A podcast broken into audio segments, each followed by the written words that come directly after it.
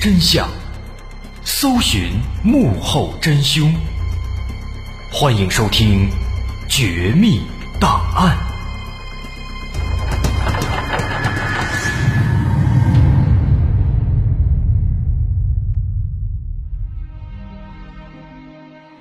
还原事实，探索真相。欢迎来到今天的《绝密档案》，我是大碗。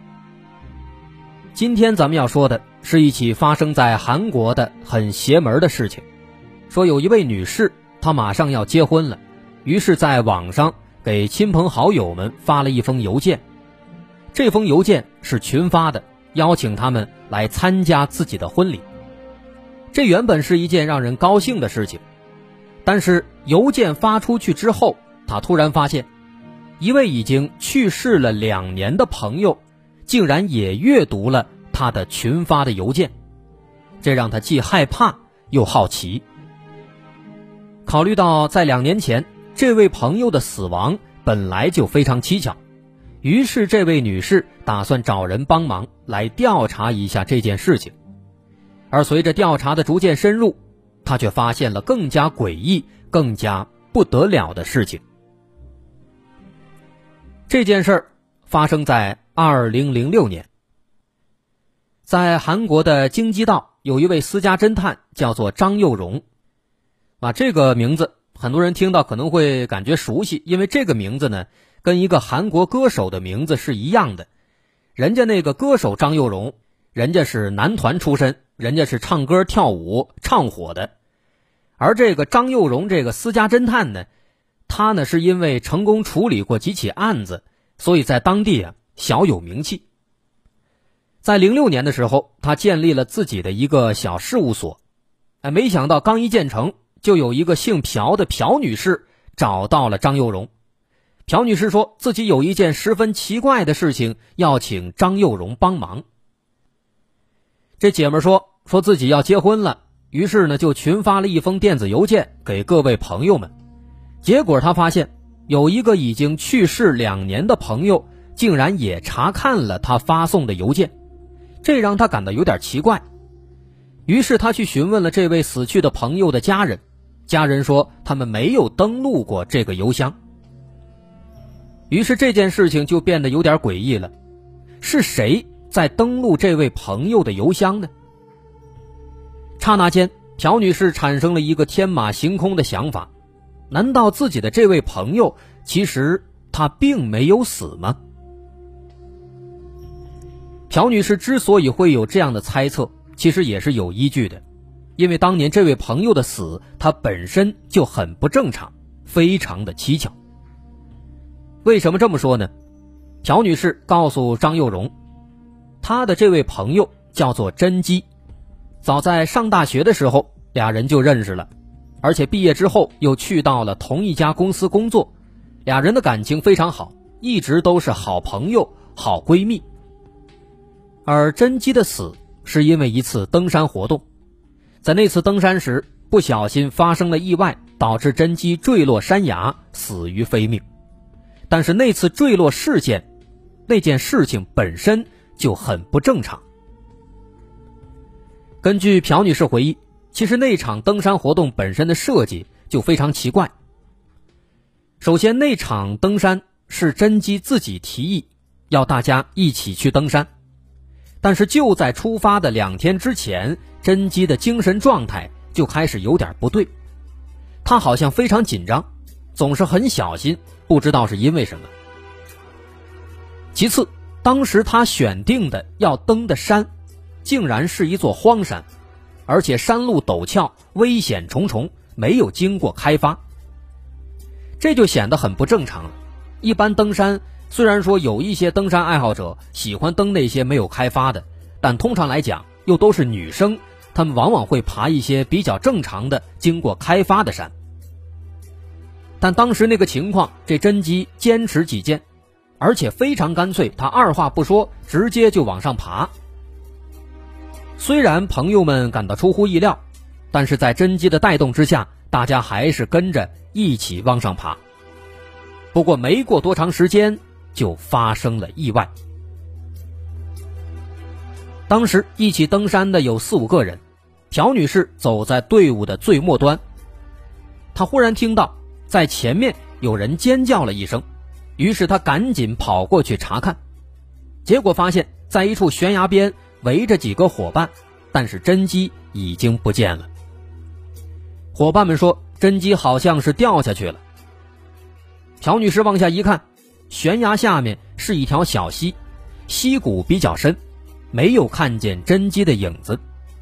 于是他们赶紧绕到山下，来到了小溪边。但找了半天，却只找到了一颗人类的新鲜的牙齿和两节断掉的树枝。他们只能马上报了警，但随后赶来的警察和搜救队经过了几天的搜索，也没有发现甄姬。在之后的几个月里，警方动用了搜救犬等等各种办法来进行搜寻，但是一直没有结果。最终，在二零零五年，甄姬被宣告死亡。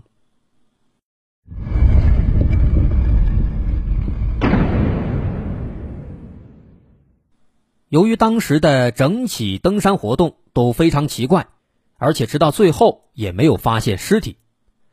作为甄姬的闺蜜，朴女士跟她的关系自然是非常好。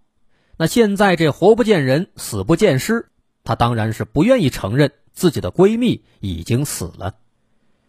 相反，她一直坚信甄姬还没有死，但是她也没有证据。直到现在，这次群发邮件的事情发生，让朴女士再也忍不住了。朴女士更加坚定的认为，甄姬一定还活着。于是他找到了张幼荣，而张幼荣在听完他的讲述之后，对这件事情也产生了极大的兴趣。毕竟作为私家侦探，以往他侦查的都是一些失踪人口，而这次却是一个能够接收邮件的已经死去的人。于是他决定帮助朴女士调查这件事情。首先，张幼荣带领团队通过技术手段查到了甄姬查看邮件当时所在的 IP 地址。通过追踪 IP 地址，发现当时他所在的地方是在京畿道的某一个网吧里。于是，张幼荣让朴女士再次给甄姬发邮件，同时派人在网吧里秘密安装了摄像头，尝试拍下对方的影像资料。于是，在邮件发出之后，张幼荣和朴女士就一直在电脑前等待，一直到了第二天凌晨两点左右，他们突然发现邮件的状态从未读变成了已读，这让所有人都兴奋不已。这意味着那封邮件果然又被查看了。这次同样通过技术手段锁定 IP 地址，发现对方仍然是在那家网吧里登录的邮箱。说明这两次查看邮箱的是同一个人，那么这个人到底是不是甄姬呢？第二天一大早，他们从网吧里取回了监控录像，发现，在邮件发出到邮件被查看的这段时间内，来到这家网吧的女性一共有八个。那么，在这八个人里，到底有没有甄姬呢？于是张幼荣把这八名女性的样貌放大之后，给朴女士辨认。可是朴女士看了半天，发现在这八个人里根本就没有甄姬。这就更加奇怪了，难道说登录甄姬邮箱的不是甄姬本人吗？是有人盗窃了她的邮箱吗？这个情况让大家感到非常疑惑。不过此时。张幼荣却萌生了一个大胆的猜测，他提出说：“会不会是这个甄姬她做了整容呢？所以说朴女士才没有把她认出来。”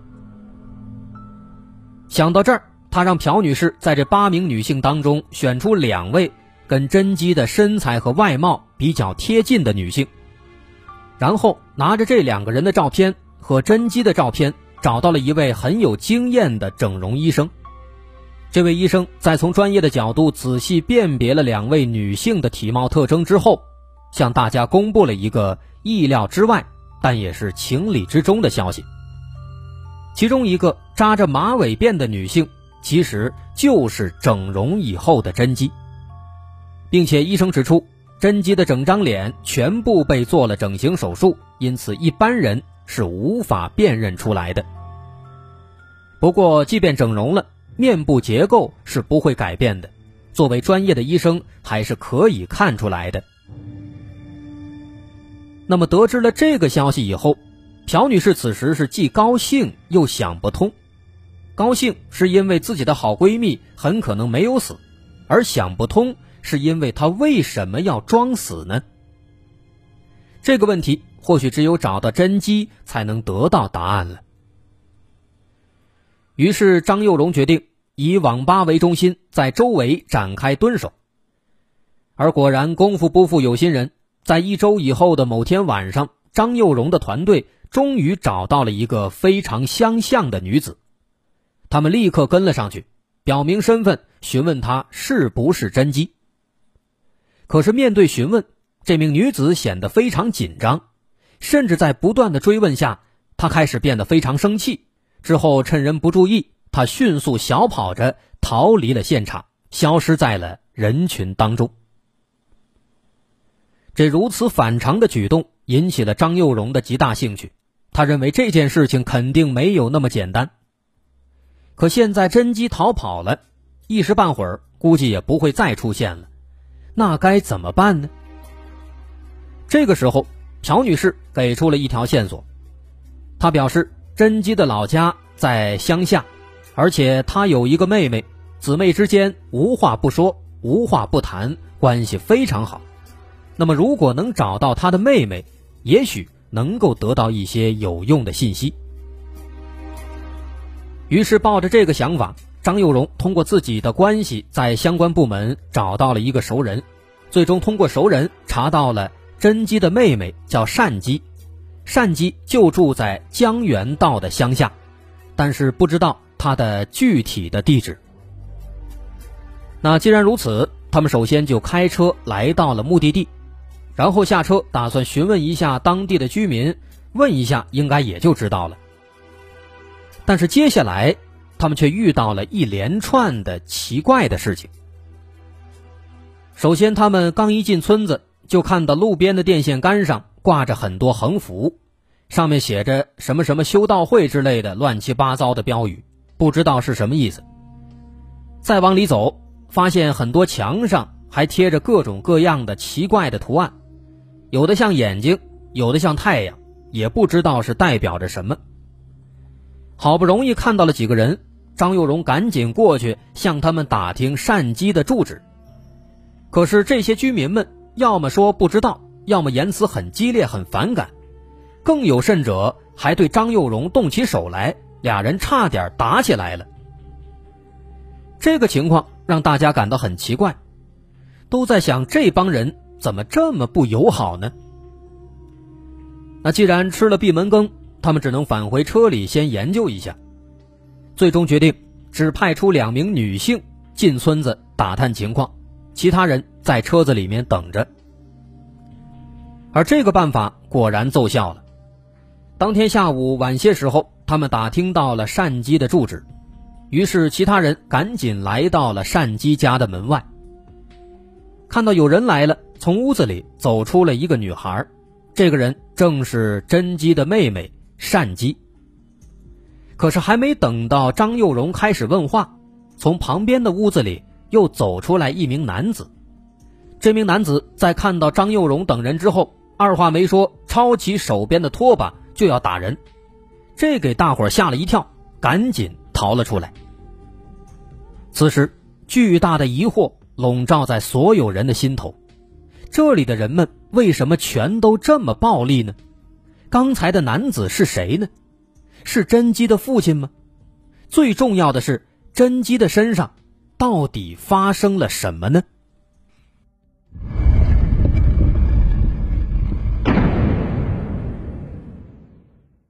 面对眼前的情况，他们打算等到晚上再来试试。当天晚上八点多，张幼荣等人再次来到了单姬家的门外，却意外的发现房子里面传来了激烈的打骂声和叫喊声。透过窗户可以看到，白天拿着拖把打人的男子正在对着善姬又打又骂，而善姬一边哭一边躲闪。在打骂的过程中，男子说的一句话引起了张幼荣的注意。他说：“难道你也想像你姐姐一样吗？”